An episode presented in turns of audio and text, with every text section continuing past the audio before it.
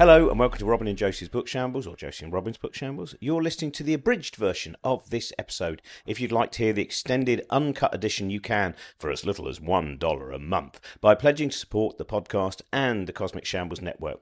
You'll get access to extended episodes of Book Shambles each week, as well as all sorts of other goodies like free tickets to our events, and so on and so on and et cetera. Go to patreon.com slash bookshambles.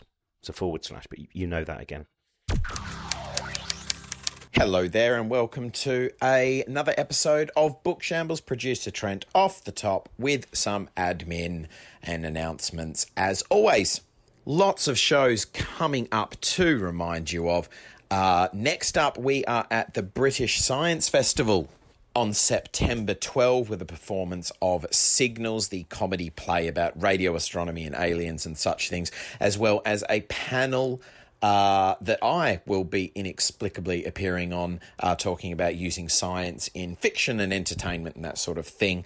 Uh, September twelfth for both of those, with as with all the events or most of the events at British Science Festival. Uh, tickets are free, uh, but you do need to register for those online. So go to the British Science website or Cosmic Shambles website for those.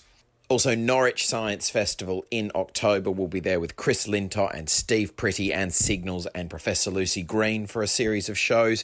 Find out about those at the Norwich Science Festival website. Then we're on tour with Robin Ince's Chaos of Delight uh, throughout November. A fair few of those shows are already sold out, but there are still tickets for Uh, places like Penzance and Cambridge and Exeter. Uh, Exeter, there's quite a few tickets because uh, unbeknownst to us, we are doing Exeter the same night as our friend Tim Minchin is doing a show down the road. So if you couldn't get tickets to see Tim, uh, come and see us and Robin. That would be uh, a good way to spend an evening. Uh, Robin Ince dot com has got all the dates and tickets for those shows, for Chaos of Delight, Nine Lessons and Carols are in London and Manchester, Salford. Tickets on sale for those as well. Robin and Josie and Beck and Helen Czerski and Matt Parker and Gecko and Claudia Hammond and Ariane Shireen and Jim Al-Khalili and Doctor Carl and all sorts of people are going to be at those shows. Huge bills as always. Likewise, the Compendium of Reason with Robin and Brian at Hamsmith Apollo. There are very few tickets left for that. Uh, we've sorted out Uh, some amazing surprise guests for all those shows, so do book now before you're upset later on that you didn't get to go. And then, of course, Sea Shambles in twenty twenty, May seventeenth at the Royal Albert Hall. Robin Ince, Helen Czerski and Steve Backshaw with loads of amazing guests there as well. Tickets for that also on sale. Uh, and if you can't come to any of our live events for whatever reason, the other best way to support what we do at Cosmic Shambles and the Book Shambles podcast is to go to patreon.com slash bookshambles and uh, pledge on there. You get extended editions of every episode of Book Shambles. Find out all the stuff that got cut out Uh, for the main release. It doesn't mean that the stuff we've cut out is any less good. It's just uh, we like to give our Patreons something a little extra. So go and pledge on there. A dollar a month is the minimum, and that really helps us out, pay for studio time and all the, the editing and the mixing and everything that goes with making the show and the blogs and everything else. Or just rate and review us on uh, Apple Podcasts, five stars and reviews. Really help us out on there. Uh, share it on social media, all the all the stuff that lots of you already do. Thank you very much for that. Uh, if you don't already do that, could you? That would be nice. Thank you very much for that. Anyway, enough of that. On to this week's episode where Robin and Beck are chatting to uh, one of the most recognisable voices in British radio, Mark Radcliffe. Um, hello, welcome to Josie and Robin's Book Shambles. Um, as usual, uh, the part of Josie is yet again being played by Beck Hill, so welcome to Beck and Robin's uh, Book Shambles. Uh, but you've just come back from, at the time of recording this, you've been back from Edinburgh for about, what, five days, something like yeah, that? Yeah, yep, that's right. Um, almost recovered. But I'll Be Back had had incredible reviews and it seemed to go well. really, really well. Yeah, yeah, and um, I'm not doing it again because it is not a cost-effective show. Uh, um, there may have been a flamethrower amongst other things involved in it, so uh, it did get filmed. Um, so if anyone wants to see it who didn't get to see it, I will post about that on social media. I love hearing about those things like Edinburgh, where, where Matt Parker, the mathematician, who of course you know as well, yes. and uh, like going, uh, someone was saying, yeah, he's going to take that show on tour, but he won't be taking the lasers. And you go, yep, of course the lasers don't go. Uh, we're joined by uh, Mark Radcliffe today, who has, uh, we should always say, uh, uh, writer and broadcaster, Mark Radcliffe, and uh, he has a new book out called Crossroads. I'm very cheap to go on the road with. It's just me and a book in my little bag here. Oh, I'm very so that, that, that's very cost effective. Do you want a flamethrower? That one going a flamethrower would be good, actually. Yeah, yeah, yeah. Do you like that? Because I really enjoy when I was touring with, with the, the book that I, I, I did quite recently, just that thing where you you have, feel like you're a little bit like David Banner in The Incredible Hulk. You turn up in a town, it's twilight, you know, you, you stop off in a coffee shop, you walk to the art centre or the bookshop or whatever. And then you, and, and you do have that little moment. You can hear the piano music at the end as you get back on with your rucksack. Do do do do. Do you think oh, maybe some people have changed in this small town? But I, I love that whole experience of, of, of such lo-fi touring. Well, and you know, when I I've been in bands all my life, and um, I've been in radio for forty years, and uh, there are lots of things I understand. And when I was younger, the thing I didn't understand, I understand it a bit more now, is watching you guys. Like you know, I think that's the ultimate thing: is one microphone on a bare stage and walking. Walking on and holding an audience. I think that stemmed from watching an audience with Billy Connolly at a very, mm. which is one of the classic bits of British stand-up, I think. You yeah, know. yeah, definitely. And I do get compared to him a lot. Sure, I imagine there's an uncanny resemblance. Um, uh, you know, and I always thought that it would be amazing to be able to do that, you know. And I have done a bit of that. I wouldn't call myself a comedian at all, but I've done. I understand it a bit better now about how you start it and bring it back so it finishes and comes full circle. Right, you know, I'll put that gag on the back burner and leave it to simmer a bit, and we'll come back to it. I understand yeah. it a bit better. Now. He's giving but, away our but, secrets, Robin.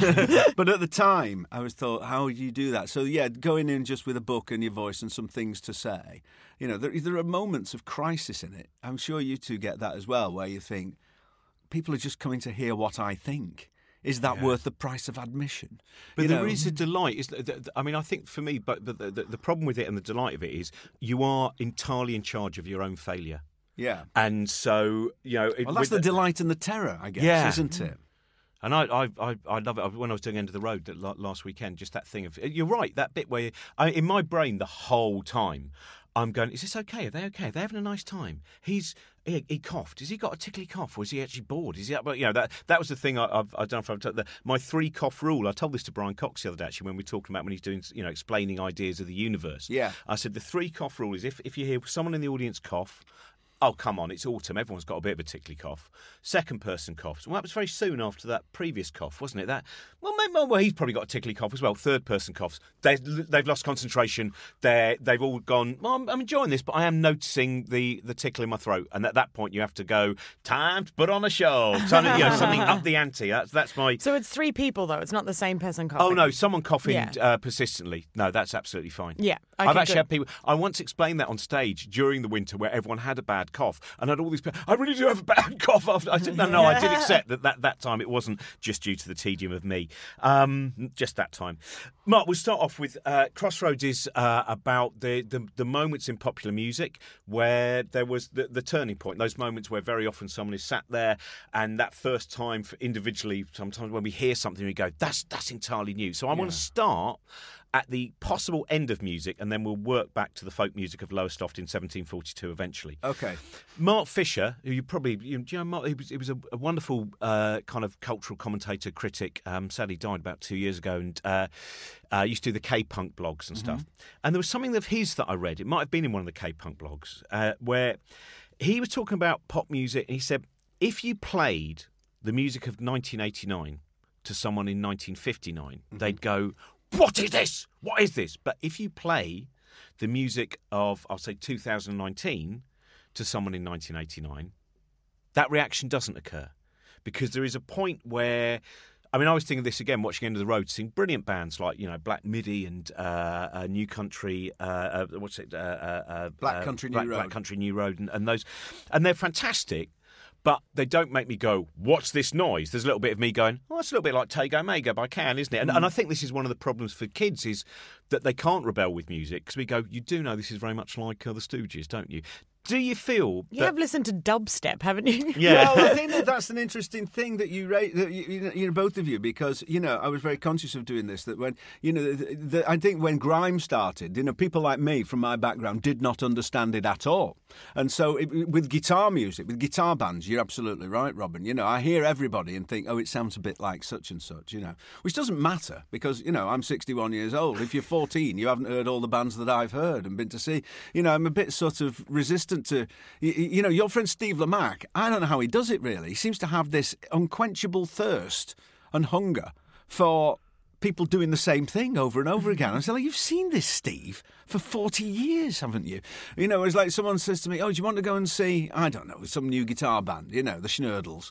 And I say, and I say well, what do they do? They say, well, you know, there's two guitars, bass and drums. And I say, well, what time will they come on? They say, oh, they'll be on at this club at about half eleven. I said, no, I'm, I'm going to be in bed for an hour and a half by then. I've, I've, I've hung around in enough dingy night spots watching four skinny blokes in T-shirts play guitars, you know, since the early seventies. I don't need to do it again. I might enjoy their records, but I don't need to do and see them again. No. Black Midi I would quite like to see. Just they for were the, great. For the drummer oh, alone. Oh, the drummer was amazing. That's what I'm f- fascinated by. That's the one... Th- the changes that I have seen may well not be musical, but they are in terms of, like, the feng shui of the stage, where ah. the drummer is no longer always at the back.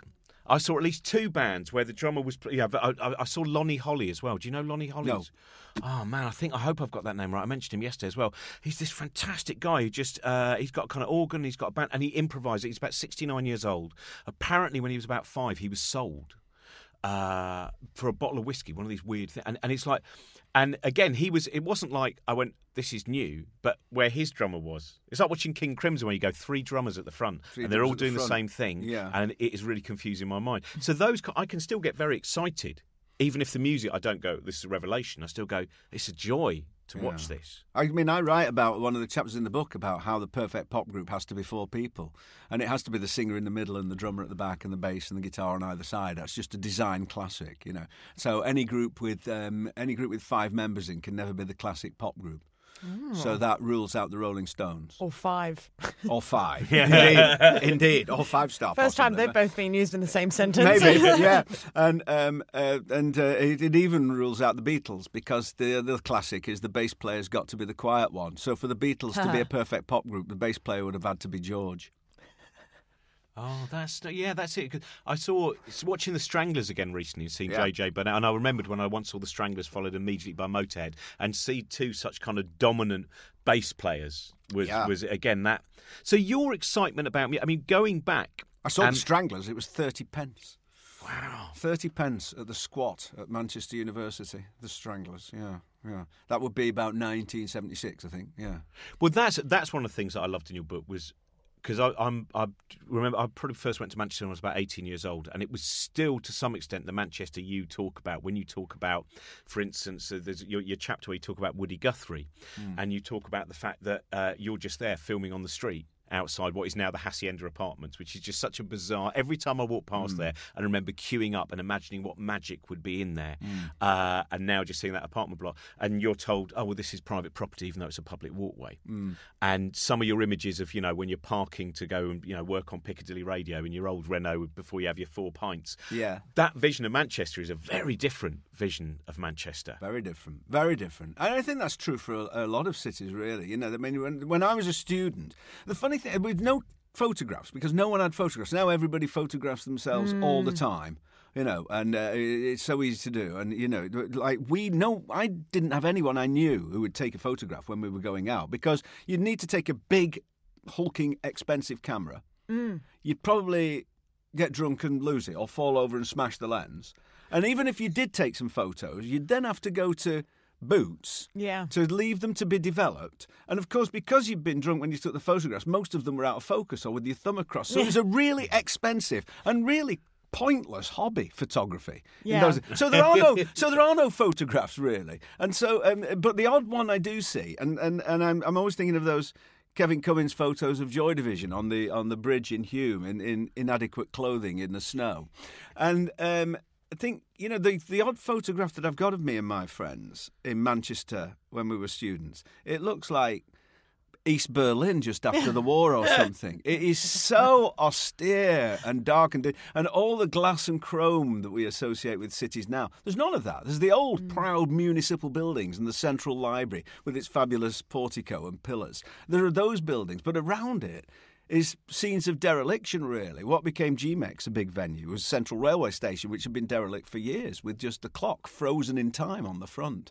You know, and all the windows broken. And that was the city that we knew as students, really. There was there was nowhere to go. It was dark. It was pretty frightening if you veered off the main drags, really. Mm. I remember even, even when I first went there about nineteen eighty-seven, wandering through Manchester just on, on, on a Sunday afternoon. Mm. You know, it, nothing like now. But th- that's it. One of my favourite things in your book was uh, and thinking about architecture, thinking about how kind of industry and society around you makes the music. Is you're very celebratory of the Midlands. Yeah. In chapter, which is something that I love. I, I think the sense of humour and the way that also the Midlands is very often people are quite demeaning about it. I love playing Birmingham and Northampton and all of those places and Leicester. I think there's a different sense of humour. And, and you write there about, you know, things. I mean, one of those great moments, the first time that you, that you hear Black Sabbath and you, yeah. that you, you hear Paranoid. Yeah. I mean, I think there's something Um... particular about, you know, people who've become very successful from the West Midlands are still the most down-to-earth and funny people that I've met. And I've met quite a few, even Robert Plant, who was at one point the biggest rock star, the biggest, most glamorous rock star in the world. There's never been anyone more glamorous fronting a band than, you know, the leonine Robert Plant yeah. with a little blouse open to the, and, you know, the hipster. I mean, it's, a, again, a design classic. And yet he's really funny and still lives around there and goes to watch Wolverhampton Wanderers. And I don't have any famous friends except for um, uh, Noddy Older and Roy Wood. As a, as a young woman, these names may not mean much to you, Beck. But, um, I, I, they, my, my mum's from uh, Swadlincote in Derbyshire. There you go. Yeah, yeah. There you go. So, um, so some of them do ring a bell. Right. Not, not to put you both on the level of my parents. That's but... fine. That's fine. That's yeah, fine. I think we both are close to it. That's absolutely fine. No, that's right. Um, and, you know, Roy Wood, uh, The Move, or, uh, one of Britain's pop geniuses, I think, and still unacknowledged to some degree, and Noddy Older from Slade, you know, mm, whereas no yeah. one was from America. And they're just the most wonderful, down-to-earth company. I believe Jeff Lynne from E L O is the same. I don't know him. Yeah. Um, go on. Can you get ready for a clang here? Oh, oh yeah, is yeah, this yeah. a name drop? Yeah. So anyway, I was round Eric Idle's house having dinner with Steve Martin and Jeff Lynne. That's the biggest, by the way, story I ever had. There's right. nothing, nothing happened. It's Steve That's Martin, the worst thing. Steve is Steve Martin played the banjo for you. The, the, no, but Jeff and Eric did because they were coming on the next day to play the theme tune to Infinite Monkey Cage, and ever since then my career's gone downhill. Right. Well, yeah, uh, but it's gone downhill but, from quite a high point. But that moment, and you, when I was reading that, I was like, yeah, Jeff Lynne. What an absolutely delightful, you, you, as you say in the book, you know, the people he has worked with, the people he has produced, the fact that he's in the list, I think, of the top five producers of pop music of all time. He was and in he, a band with Roy Orbison, uh, mm. Bob Dylan and George yeah. Harrison. And it's just, and exactly what you said, just uh, absolutely charming, lovely, still uh, he's lost none of that fantastic Midlands attitude. Yeah. And and it's uh, my favourite thing is if you ever go to Walsall, you, you'll know about this, I'm sure. Walsall has a wonderful art gallery um, and uh, the lift has Noddy Holder. Mm. So he goes, floor three, Art Deco. And it's just fantastic. Wow. And, and, it, and you, the first time people go there, you can see their faces going, I wasn't expecting that, yeah. but it's made me delight in the art even more. It's nice. It's site-specific, isn't it, as they say. But yeah, so I don't know really why that, and I don't know why that is. And I wondered whether, when I was writing the book, and I wondered whether um, there was something to do about city rivalry. Like some of the chippiness of Manchester people is because they've got Liverpool so close by. Mm. And Liverpool's a, you know, kind of, you know, its own powerhouse of artistic endeavour and creativity. But again, very sort of sarky and quick sense of humour. Yeah. And so, you know, the Manx and the and the Scousers, there's always that rivalry. I wonder whether Glasgow and Edinburgh is the same thing. I wonder to a degree even whether Sheffield and Leeds is the same thing, whether there's a right. Whereas Birmingham is kind of on its own. I know yeah. what you're talking about with, with, with Leicester and, you know, people.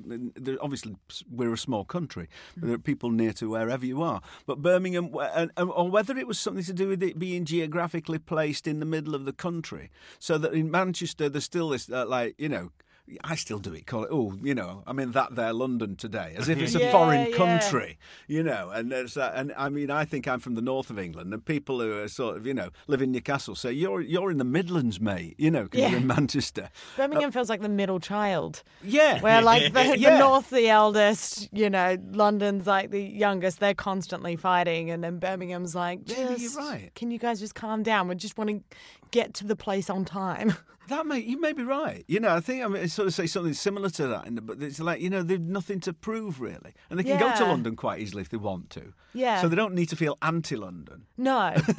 no, but at the same time, they're, they're yeah hold their own fine. Yeah. Yeah. yeah. Mm. So and and and Tony Iommi from Black Sabbath was mm. um, another guy who I found to be like that. I mean, I'm sure there's another side to Tony Iommi, because he's kind of run Black Sabbath for nigh on fifty years, and people have come and gone, and I'm sure there've been some tough decisions that he's had to make, and some people will say, well, he was a complete to me. But, um, you know, and, and I just think that that is one of the great crossroads moments in music, because, um, which, is, which is, you know, where he, um, the day before he leaves to form Black uh, to be in Black Sabbath professionally, He's he's the lead guitarist in Black Sabbath, and his mum says, he says, I'm jacking it in tomorrow, so I'm not going into work today. And his mum says, you jolly well will go in. You jolly well, she was kind of, you know, Italian vineyard stock and a work ethic. Mm. She says, you will go in. And he went in to, um, uh, to working in a foundry, and uh, he was put on a different machine that he'd never worked before. And on that last day at work, he sliced off the tops of his fingers. This on the day before he leaves to be a professional guitar player. And it's like, so that's, and the crossroads moment comes because he, this, it's so agonising when he plays the guitar that he thinks, I'm going to have to take some tension off the guitar here. So he detunes the strings, and suddenly they make this deep, growling, guttural noise, which Ozzy Osbourne describes as the gates of hell opening. And he's invented heavy metal after an accident with some heavy metal. Wow. It's amazing. It's amazing. And to this day, if you look at a close-up of him, on it, on, he's a left-handed guitarist, so the left the, the left hand is on the frets. Um, he got some peculiar leather. He started making them with the tops of Fairy Liquid bottles. But, he, but he's got some peculiar leather and sort of tabs on the top of his fingers, like little sort of heavy metal thimbles or something, yeah, so he I can love, play the guitar. I love the specificity of, uh, you know, the word I meant, the uh, of the Fairy Liquid bottles. Yeah, like just of all of all the bottle tops to use. Yeah, he melted them down. The Fairy Liquid. That bottles. Is heavy. It's, it's heavy. That's that very that metal. Was the Fairy Liquid advert was always about how soft your hands were, but if yeah. in that reveal you then saw that one of the hands had lost two of its fingers, I feel that would have affected sales. Yeah. There's something there that's less alluring. I think. And of course he was inspired by the great uh, gypsy jazz guitarist Django Reinhardt. Mm. Um, he had three fingers on one hand as well because he burnt them off in a caravan fire. There is some... Um, one in, in the beginning of, in fact, that chapter about... You talk about nineteen ninety-two Reading and uh, the side of the stage watching Nirvana. Yes. And immediately brought back to me uh, the fact that when Nirvana played the Astoria, shortly before they brought out Nevermind, I thought I had a bit of a cold. So I decided, even though I had a ticket, mm. not to go. Not to- and I thought Mark Radcliffe wouldn't have made that kind of mistake. But later on in the chapter, I find out you did, didn't you? I did. I decided not to go to um, see Led Zeppelin because I thought that, oh, it's a long way, that there, London. and, and, and, and of course, you know, I don't know, maybe I've always been a bit travel phobic, I don't know, but I thought, like, you could get a bus from Bolton to London. We wouldn't have been able to afford the train. Where, um, you know, maybe we'd have hit somebody, I would have got a bus. Oh, I thought, oh, it sounds a bit too much trouble, that, you know. And anyway, Led Zeppelin are bound to be touring. They're bound to pass through Bolton or somewhere nearby at some point, and they never did. So I have uh, I have kind of regretted that ever since. I think it sort of was an early confirmation that I was never really a party animal, because I suppose mm. the rest of them would have gone down with, you know, one hundred bottles of Merrydown cider mm. in the pockets of ex-army greatcoats and things, and made a real kind of thing of it. And I think, oh, yeah, I'd rather be in bed. Yeah. You know, so I think that, uh, yeah, my dullness was uh, was established at an early age, I think. But I do regret not seeing Led Zeppelin now, yeah. Yeah, yeah I think my, my two biggest ones were Nirvana, because I thought I'll see him next time they play the Astoria, not yeah. really realising Nevermind was going to make them the biggest band in the world. And uh, the other one was, uh, oh, I was going to go and see Johnny Cash, but I've been offered a gig for twenty-five quid. Oh. And, you know, I needed that twenty-five quid. Uh, yeah. And uh, and then, you know, opening the N M E a few days later, Johnny Cash collapsed on stage. We'll never perform live again. Oh, right. for f- yeah. yeah. Oh. Is there uh, anyone you've tried to see? Any, anyone you would like en- to see, or you never got the chance back? Um, uh, well, the only one recently that I bailed on and afterwards went, oh, I definitely could have done that, was seeing, um, it was a few years ago now, but it was just seeing the Bees at Coco in Camden, because right. I live in Camden. Right. It's literally, like, it's not like I had to get the bus from Bolton. Like, no. it was... I just had to go out my flat. I wasn't even sick. I was just tired. And I went, ah. And I still haven't seen them live. The Bees, mm-hmm. they're lovely. Mm-hmm. Right? Yeah. Are they still going, the Bees? They're called something else now, I think, aren't they? Oh, maybe.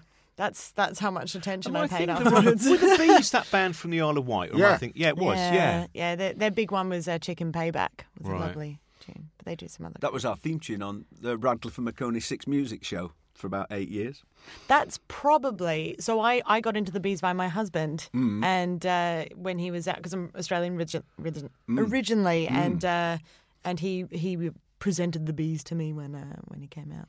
Yeah. Yeah, so he probably picked it up from listening to your show. Right, well, yeah, good. I'm glad he got something useful out of our show. Yeah, but basically the, you're the reason that my uh, husband and I are together. Oh, that's, right, um, now okay, That's fine. What I've decided based on that fact. Yeah. Sorry to interrupt your podcast, but I just quickly wanted to let you know about a thing, which is that Book Shambles and the Cosmic Shambles Network exist thanks to generous pledges of our listeners on Patreon. If you want to support the podcast and what we do, tiers start at just one dollar a month and you'll get all sorts of goodies thrown in. So go to patreon.com slash bookshambles. The, um, but what, when, what for you, do you remember the... the the moment of when you heard the possibilities of, of, of, of music, when it went beyond just something that you listened to? Because I, I think some, like, someone like John Peel, I think someone like Zadok the Priest, when he heard that, the, the Queen's coronation, I think he he suddenly went, wow, this is this is not, I mean, you'd expect it to be pop music, but it wasn't with him. Um, that moment where I, I think from like listening to something like The Specials for the first time mm. when I was about ten years old, that was a moment of going, what is this? And it suddenly changed what you thought music could be and what politics could be and all of those things. The thing I remember, I think I may have written about this. It's a while since I wrote it, so I can't remember quite what I've written in it. But I, re- I remember in the sixties, so I was born in nineteen fifty-eight. So sort of Summer of Love, I would sort of be nine, sixty-seven. So, and I, and I had real no understanding of, of, of music in that sense. Um, but um, I remember hearing records like Hole in My Shoe by Traffic and Kites by Simon Dupree and the Big Sound, these psychedelic records. And they were on all the time. It seems amazing now. They were on daytime radio, these things. They wouldn't get on anywhere near daytime radio now, I don't think. And so you would, you could hear them wafting around on building sites and coming through windows. And they all, they both, both of those records had a spoken word section, woman's voice. I climbed on the back of a giant albatross, which flew to a place where happiness reigned. And and I thought, I, I remember hearing that and thinking it's like a fairy tale. You know, like you might hear Alice in Wonderland and someone yeah. telling you you're going down the rabbit hole, or Wind in the Willows, you know. Yeah. There's just something with a magical quality to it. And so I thought, well, that's really, you know, it was not that conscious. I've sort of retrospectively put this on it, but it stuck in my mind that that music, the possibility of music that could take you somewhere else. You know, that you, it would take you sort of momentarily off the streets of Bolton mm. where you were going to buy school shoes or something, and into this psychedelic other world. As I say, I wasn't thinking, wow, I wonder what the psychedelic other world's like. You know, I'm, I'm really interested in the counterculture at the age of nine. Yeah. But, uh, but, but I remember there's a magical quality to music to transport you. Oh, that's what I quite like about metal, like thing, well, bands like Dream Theater and stuff like that. Mm. They're so narrative-led in their lyrics and stuff. It's mm. quite, it is really like, it's like a fairy tale for... You know, but it's like listening to a fairy tale, but you don't feel like childish for listening to it because yeah. it's some heavy guitars behind it and yeah. screaming and whatnot. And amazing drumming. Yes. Um, astounding yeah. drumming. Um, I think that's maybe why I sort of liked a lot of prog rock when I was growing mm. up, like Yes and Genesis and yeah. things, and, um, and Pink Floyd, if indeed they are prog rock. But I mean, it, um, it just, I liked the fantasy element of it mm. and the fact that it just sort of took you somewhere else.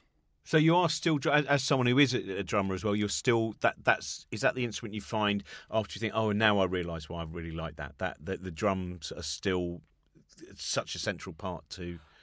I do love drumming. I really, I mean, I really do love drumming. I think, um, I, and I still play drums. And actually, against the advice of my own book, in a band I play drums in. It's not my band. I just play the drums. I don't sing. I don't talk. No one knows it's me. And I sit on one side in the corner. And so that's blown it anyway. But, um, uh, but um, uh, I still love drumming sort of more or less better than anything else, really. And um, I um, I think that it was something that I found I could do quite naturally. My arms and feet seemed to move in the right sort of, you know, coordination. Oh, I really I seem envy to, that. Yeah. Well, you know, and, and people say, oh, you know, I was, I was talking to a good friend of mine, Suzanne, the other day, and uh, she said, oh, yeah, I really, I, I think you're a really good drummer. I said, yeah, fine. And she said, you know, um, is it easy? I said, well, I suppose it's like easy to be okay at these things, you know, as long as your hands and feet move it mm. roughly in coordination. And she said, what have your feet got to do with it?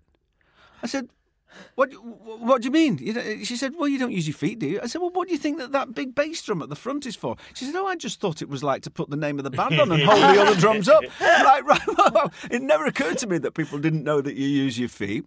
I mean, you only, you don't need to use... If you're a right-handed drummer, you can get away with not using your left foot very much, actually, although these days we have the double pedal things yeah. and stuff. But but I, I love it. I find I, I found I could do it.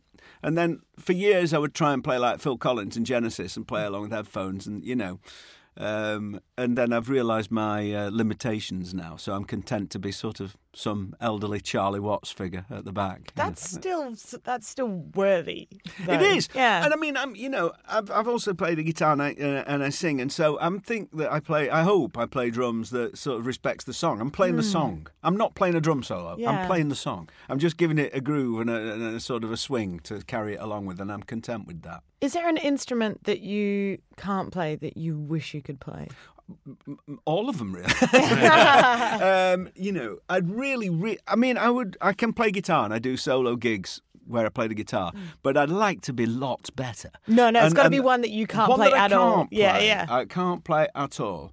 You can play a bit of piano. I mean, I, you see, I think that most instruments, apart from the guitar and the piano, are sort of a bit rubbish, really. I mean, there's not much you can do with them. Guitar and piano is everything, really, isn't it? Don't you yeah. think? Well, if you can but dabble in those. Anyway, if I could do, if, if I could do one, um, I had a flirtation with trumpet at school. Oh, you know, you hear Alison Balsam doing it. You think, you know, or like playing a bit of Purcell on the trumpet, yeah. where it goes really high. Yeah, you know, or Penny Lane.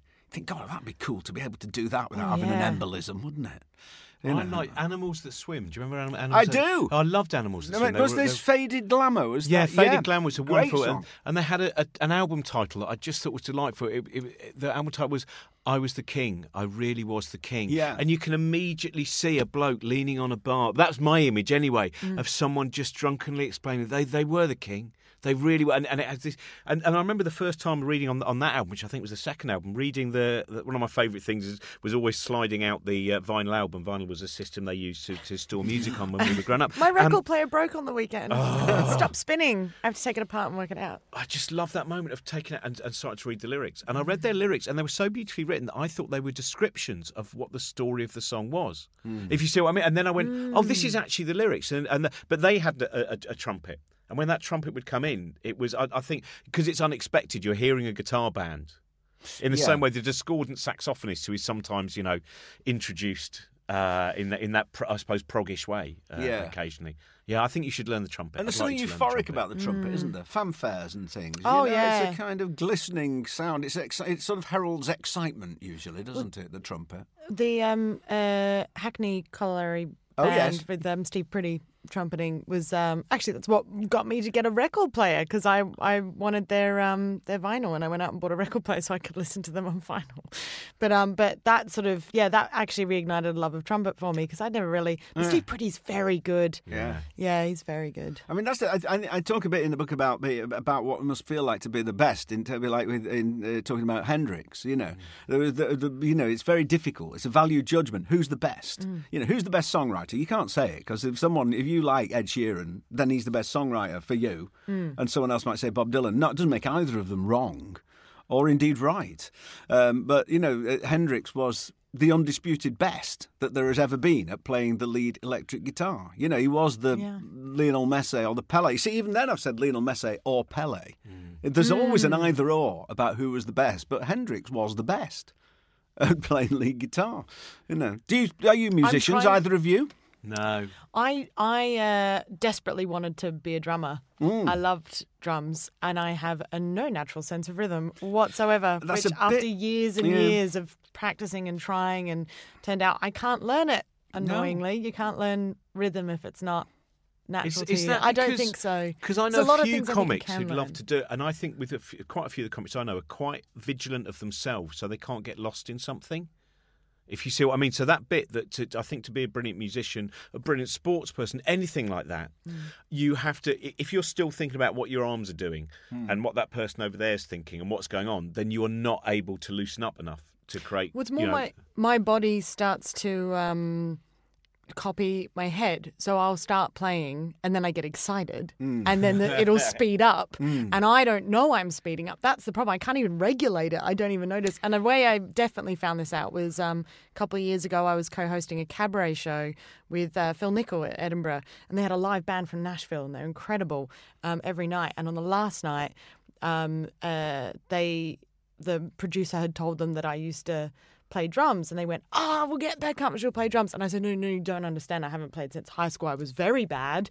Um, you know, after years, I ended up giving away my beautiful Pearl Export that I'd saved up all my Pizza Hut money to buy.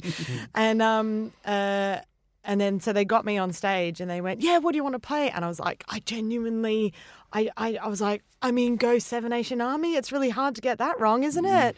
Like, if Meg White can do it, I can do it. And, um, and it, to me, it felt amazing, and at the and everyone was great and cheering and stuff. And I was at the end, I thought, oh, that actually wasn't too bad.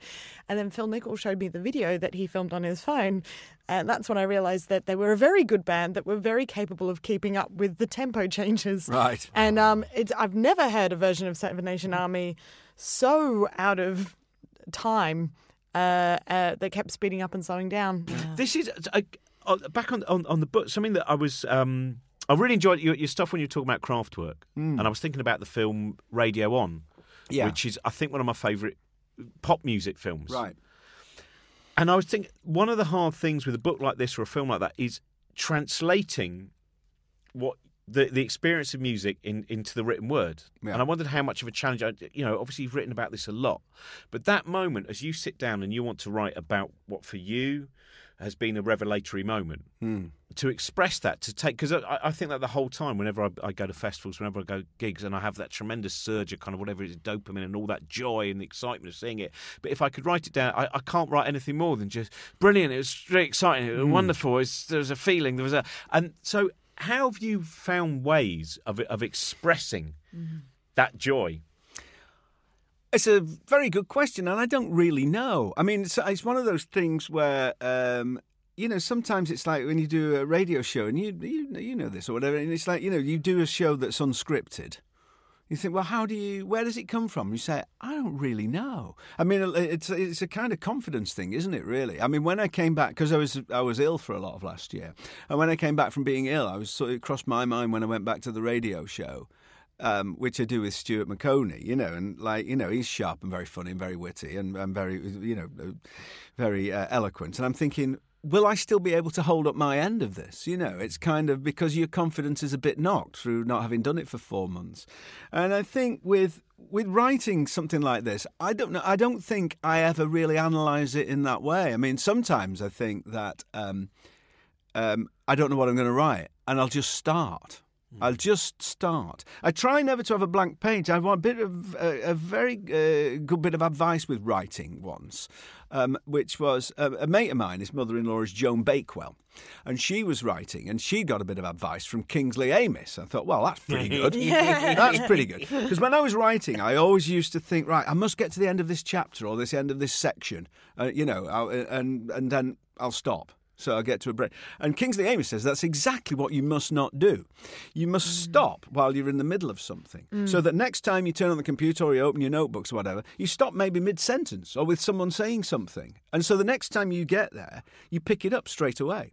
That's and great. It carries on. And it's and that has changed my writing life, he said rather grandly. Wow. Uh, but, um, you know, and so sometimes I'll just pick it up where I left off. But then sometimes I will start really barely now. So I'll write about craft work. And I will, um, I'll start something, and then I find when I go back to it, which you never do until the very end, because if you start, if you keep revising, you never get to the end. Um, and, and so I'll find that the first bit I wrote, I might throw that away. It was mm. just a means of getting started. The other thing I think sometimes is that I focus on a detail about about Kraftwerk. I think there's quite a lot in that chapter about their cycling. And when I met Kraftwerk, them going shopping for sort of toiletries at Boots. And I met Florian Schneider on Piccadilly Gardens with a carrier bag. And he was, he was showing me in a very polite, sort of Teutonic way what he bought from Boots the chemists, you know. And, and so sometimes I'll try and start from not in front of the stage, wow, this is amazing, this is awe-inspiring, but start with a kind of little detail or a backstage mm. detail or a memory of mine, something very small and specific, almost like a little acorn from which this thing grows, you know? I sometimes mm. do that. The only person I, I would always see with a carrier bag in Manchester was Marquis Smith. Yeah, Marquis I would Smith. Always His see... was usually full of cans of Stella. Yeah, it was. I, I, it's still one of my favourite things, the wonderful um, Re- Renegade book, where uh, there's a whole chapter in which he just basically talks about, I think, why he's moved back to Cheetham Hill, because there's a really good shop there called Super Booze, mm. and they've got some great bargains. Mm. It's one of the great revelations of uh, the artistic intent of the I fall. I remember talking to Marquis Smith, and he, he, he said, uh, I said, well, what do you like doing when you're not being in the fall? And he says, oh, well, um, I've got my wife. I like sitting with her. That's almost incredibly romantic. Yeah, yeah, yeah. yeah. I like Brick Smith's books when, you know, about getting married to Marquis Smith. And she's like, she came from America to live with Marquis Smith in Cheetham Hill, which is a part of Manchester I've no great love for, without seeming to offend anybody there. And um, he, he mo- she moved into the flat where he'd lived with his previous girlfriend, whose underwear was still on the floor when she moved in, having come from America to live there. I mean, blimey, you know, I wonder whether she questioned that decision at that point. But anyway. Mm. But that's, an, again, in, in the book, there are certain bands that come up where you suddenly remember how good they were, because sometimes a band's reputation, or not a reputation, but the way that they appear to be, be, be sold, like Slade, perhaps because of their Christmas song, even though it is a magnificent song, and perhaps also because they have a sense of humour mm. about mm. themselves. I remember going back and listening to their music and then suddenly going, my God, there's an enormous number of just brilliant, brilliant songs, rock songs, pop songs. And that that's, I mean, do you ever find that with, with certain bands you think, unfortunately, that the, the, the marketing or the presumptions about them means that people have lost a sense of, of, of how magnificent they are? Well, I think that I was, you know, uh, I was sort of conscious in this book of writing about certain records that we might take for granted, and we've forgotten what milestones they were.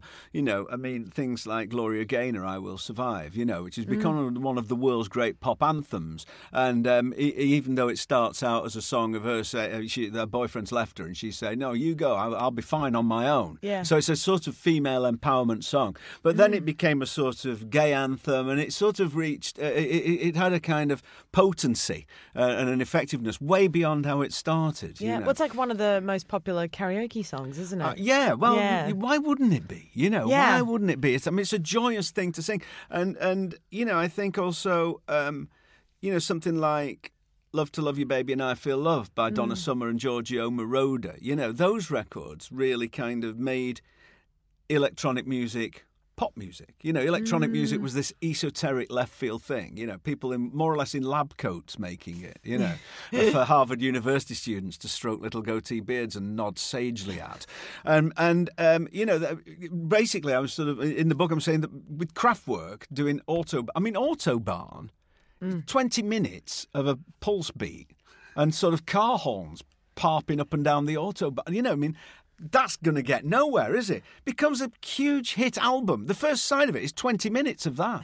And it becomes a massive hit album and a big hit single, the edit. Because basically, Autobahn, is it, it comes back to being pop music. It is, um, it's like Barbaran by the Beach Boys. Bar, bar, bar, bar, mm. Barbaran, bam, bam, bam, bam, Autobahn, eh, bam, bam, bam, bam. It's like, and, and so I think almost you can trace... Um, uh, the, I mean, I'm answering your question by saying this, I think there's things we take for granted and think, oh, that's just sort of pop, you know. Mm. People are dismissive of it.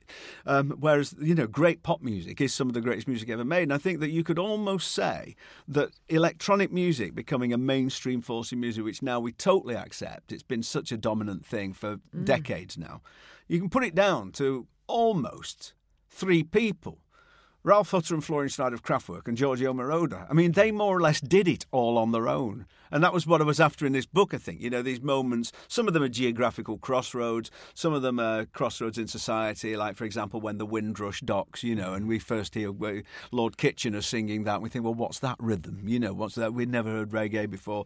And uh, some of them are, um, uh, you know, personal crossroads for people, and some of them are musical accidents, where it's a eureka moment. But, you know, where something just happens, they think, hang on a minute, that, that no one's ever done this before. Um, and I don't think it's difficult to do things that no one has ever done before. The trick is to do things no one's ever done before that someone else is interested in. Yeah, yeah. Wants to listen to. It's easy to it's easy to do something that no one's done before. Um, uh, but, uh, you know, and where they just hit on something that really genuinely does change the course of popular music. Mm. I love that that delight of the unlikely hit, because when you're talking about Autobahn, I then thought about, you know, Laurie Anderson getting to yeah. number two with Oh Superman, which is yeah. a, uh, I mean, I, I love her work anyway, but Big Science is a, is a, an experimental kind of, a lot of it is spoken word with electronic, you know, it's, it's and people yeah. have bought that thinking, oh, oh, why why did that capture the imagination? It's, and, it's, I, and I and I just worry, um, and I, I do put voice to this sometimes. You know, I really work hard, Beck, not to be an old man who says it was all much better in my day, because I do get people my age who say, oh, it's not as good as it used to be, is it? And I say, yeah, of course it is. It's just that you're not fourteen. Yeah. You know, of course it is.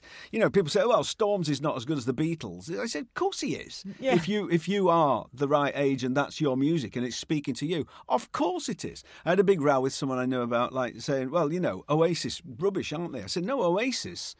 Um, whose songs I quite like, you know, but but they are vital to some mm-hmm. people who were that age. Mm-hmm. And also, crucially, someone said, and, and they said, oh, it's very much of its time, Oasis. And I said, well, you could say that about anything. Mm. And they said, no, you couldn't. With the Beatles, there's still something to be learned from that. I said, well... I think if you, it depends what you're talking about. If you listen to I Want to Hold Your Hand, it's very much of its time.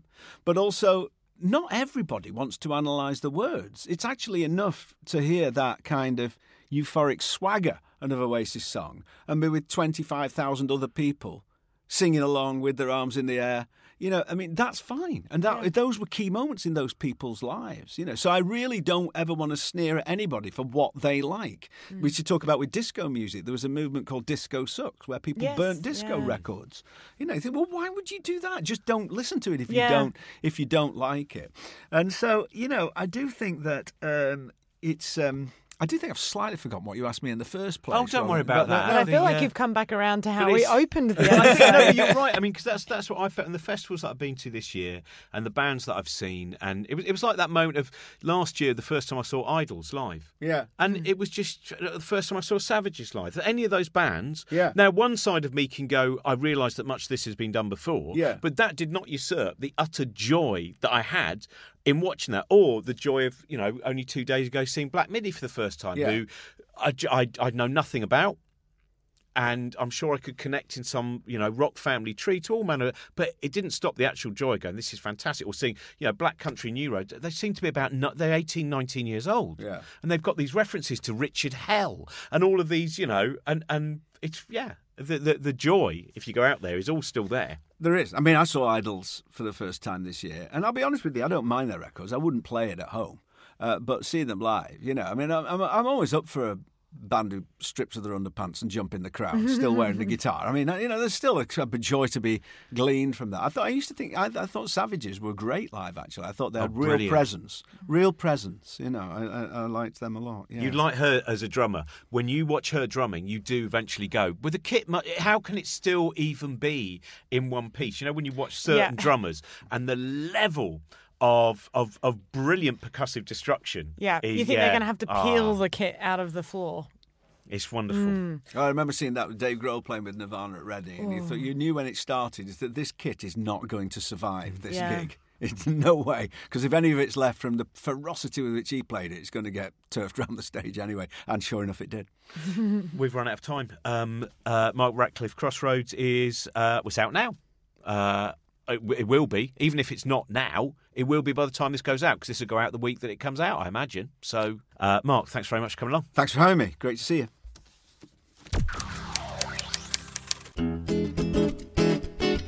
Thank you very much for listening. And yes, indeed, Mark's book Crossroads is out now. It's released today. if you are listening to this on the day of release, September fifth, make sure you go and get a copy of that. Make sure you check out cosmic shambles dot com for all of our blogs and videos and events and everything else. And you can also find a link to our Patreon on there uh, to support everything we do here at Book Shambles and the Cosmic Shambles Network as a whole. Rate and review and subscribe. Five stars on Apple Podcasts. Really helps us out. Thank you very much. We'll be back next week with another new episode. Our guest next week will be physicist and now science fiction author as well, Professor Jim Al-Khalili. We'll see you all then. Bye. This podcast is part of the Cosmic Shambles Network. Josie Robbins' Book Shambles was produced by Trent Burton of Trunkman Productions.